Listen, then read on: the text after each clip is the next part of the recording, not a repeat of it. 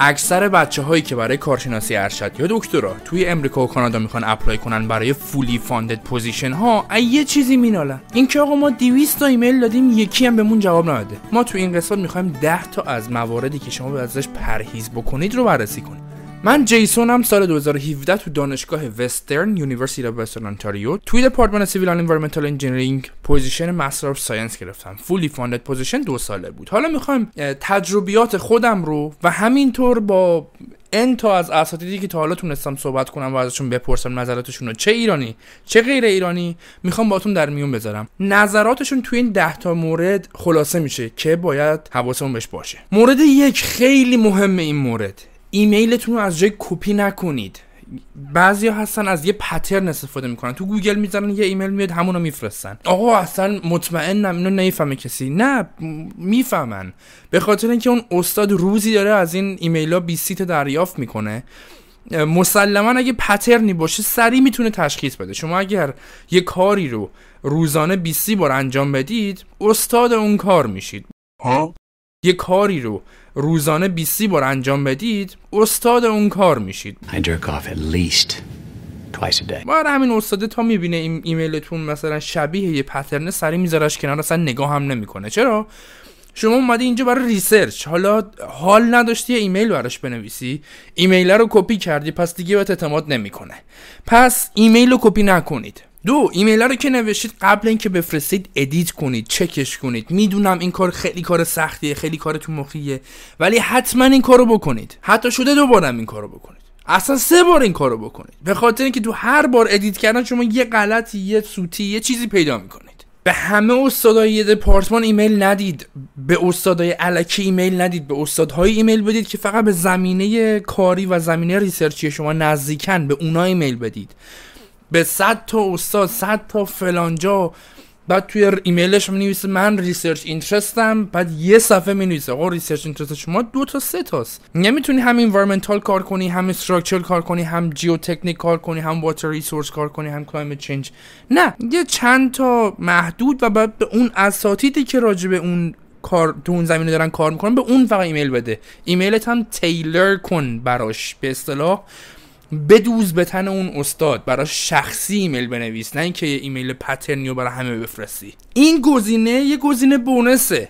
این خیلی مهمه. تقریبا همه استادا گفتن. حتما به این کانال سابسکرایب کن. بودو؟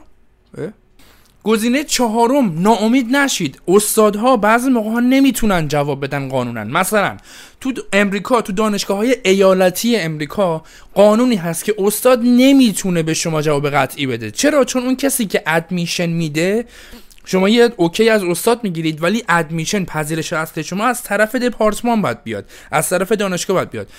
توی کانادا اینطوریه که استاد حرفش برش داره. استاد به شما اوکی بده بعد میره به دپارتمان میگه آقا این دانشجو من اوکی میدم میره. تو امریکا دانشگاه خصوصی اینطوری اما دانشگاه ایالتی اینطوری نیست. به خاطر اینکه دپارتمان یه پروسه کاملا جداگونه است و استاد نمی‌تونه چیزی رو تعیین کنه برای دپارتمان. حالا می‌تونه ها ولی ما بگیم نمی‌تونه. برای همین استاده وقتی بهش ایمیل میدی ممکنه بهت بگی آقا برای دپارتمان اپلای کن. چرا؟ چون ممکنه به تو بگه آره من میخوامت بعد دپارتمان بگه آقا برای چی گفتی؟ مثلا نمیگیرمش. حالا که اینطوری شد. برای همین بهت میگه که برو به اول به دپارتمان اپلای کن. اگر از دپارتمان پذیرش گرفتی بعد استاده میگه حالا بی صحبت کنیم. توی امریکا دانشگاه ایالتی مثل چی؟ مثلا مثل اورگن استیت یونیورسیتی مثل کانزاس استیت یونیورسیتی مثل پنسیلوانیا استیت یونیورسیتی اینا که استیت اینا که ایالتی معمولا اینطوری میشه. اگه استادشون به شما گفتش که آقا برو برای دپارتمان اپلای کن این به معنا نیست که من نمیخوامت. پنجم قاعده فالو آپ کردن رو بدونید. ایمیل میدی دو دقیقه دیگه فالو آپ نکن. زنگ نزن. نه آقا جون فالو آپ کردن یعنی که چهار روز پنج روز حداقل بگذره.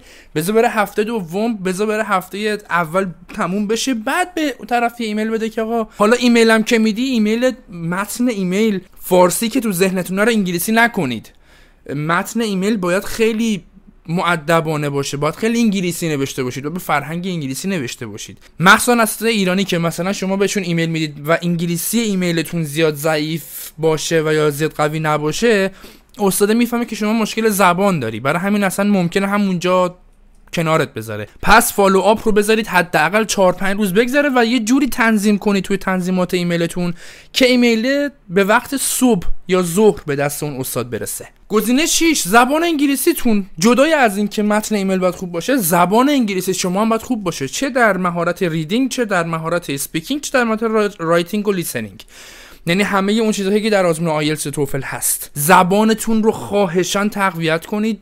و فرهنگش فرهنگ زبان انگلیسی رو هم یاد بگیرید. زبان انگلیسی ترجمه آن چیز که در ذهنمون به فارسی میگذرد نیست. حالا برای چی دارم میگم speaking باید خوب باشه؟ اگر استاد به شما جواب داد و گفت آقا بیا مصاحبه شما باید بتونید حرف بزنید باید بتونید خوب صحبت کنید باهاش. چه استاد ایرانی باشه چه غیر ایرانی باشه چون شما دانشجوی international هستید و اگر به شما بخواد OK بده استادی باید مطمئن باشه که شما می‌تونید بیای. شما همه شرایط حد نصاب شرایط دانشگاه رو داری برای پذیرش. که برای همه دانشجوی international زبان انگلیسی بخشی از اون حد نصاب شرایط هست. پس زبان انگلیسیتون رو قوی کنید و سعی کنید قبل از اینکه می‌خواید apply کنید و با یا به اساتید ایمیل بدید زبانتون مدرکش رو داشته باشید. نکته هفتم توی ایمیلتون یا توی رزومتون واقع گرایانه باشید. الکی اغراق نکنید. گنده‌گویی نکنید. یعنی اینکه اگر یه نرم افزاری یا روش حرفه‌ای هستید بنویسید اون نرم افزار. نه اینکه همه نرم افزارا رو لیست کنید همه چیزا رو لیست کنید. شما خیلی کمتر پیش میاد کسی همه نرم افزارهای یه رشته رو بلد باشه. اونم ای اگه یه نرم افزاری تسلط روش زیاد دارید این کار رو حتما بکنید. و به بچه های engineering حتما توصیه می‌کنم کد نویسی یاد بگیرید.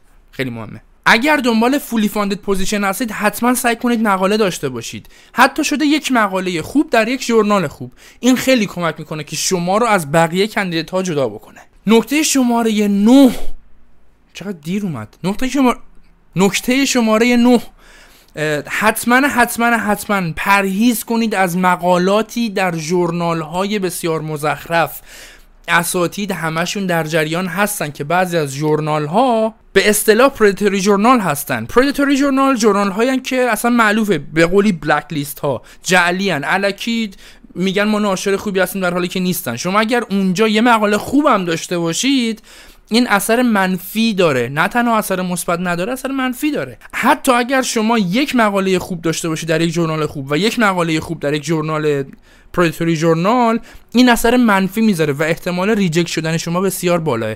پس از ژورنال های الکی فرار کنید. اساتید مخصوصا اساتید ایرانی همشون می‌دونن که میدون انقلاب چه خبره و همه میان برای همدیگه ژورنال مقاله می نویسن اینا. دوری کنید از اونها. حتی اگرم یه استادی متوجه نشه به راحتی می‌تونه مچتون رو بگیره. از این بابت که تو مصاحبه از شما راجع به مقاله می‌خواد بپرسه. سوال خوبی هم می‌پرسه. چون استاد استاد دانشگاه استاد مقاله نوشتنه و می‌تونه بفهمه که شما آیا خودت نوشتی یا ننوشتی. برای همین از اینها دوری کنید. نکته آخرم اینه که تو ایمیلتون این سوال رو نپرسید. اینکه آقا میشه منو کمک کنی تو مراحل apply؟ خب نه نمی‌تونم. گوگل برا تو گذاشتن دیگه. برو گوگل کن استاد دانشگاه و کارشو ول کنه بیاد کمکی تو کنه. خب تو اگه می‌خوای بگی من researcher م خب همین این اول مسیرت research خوب برو پیدا کن.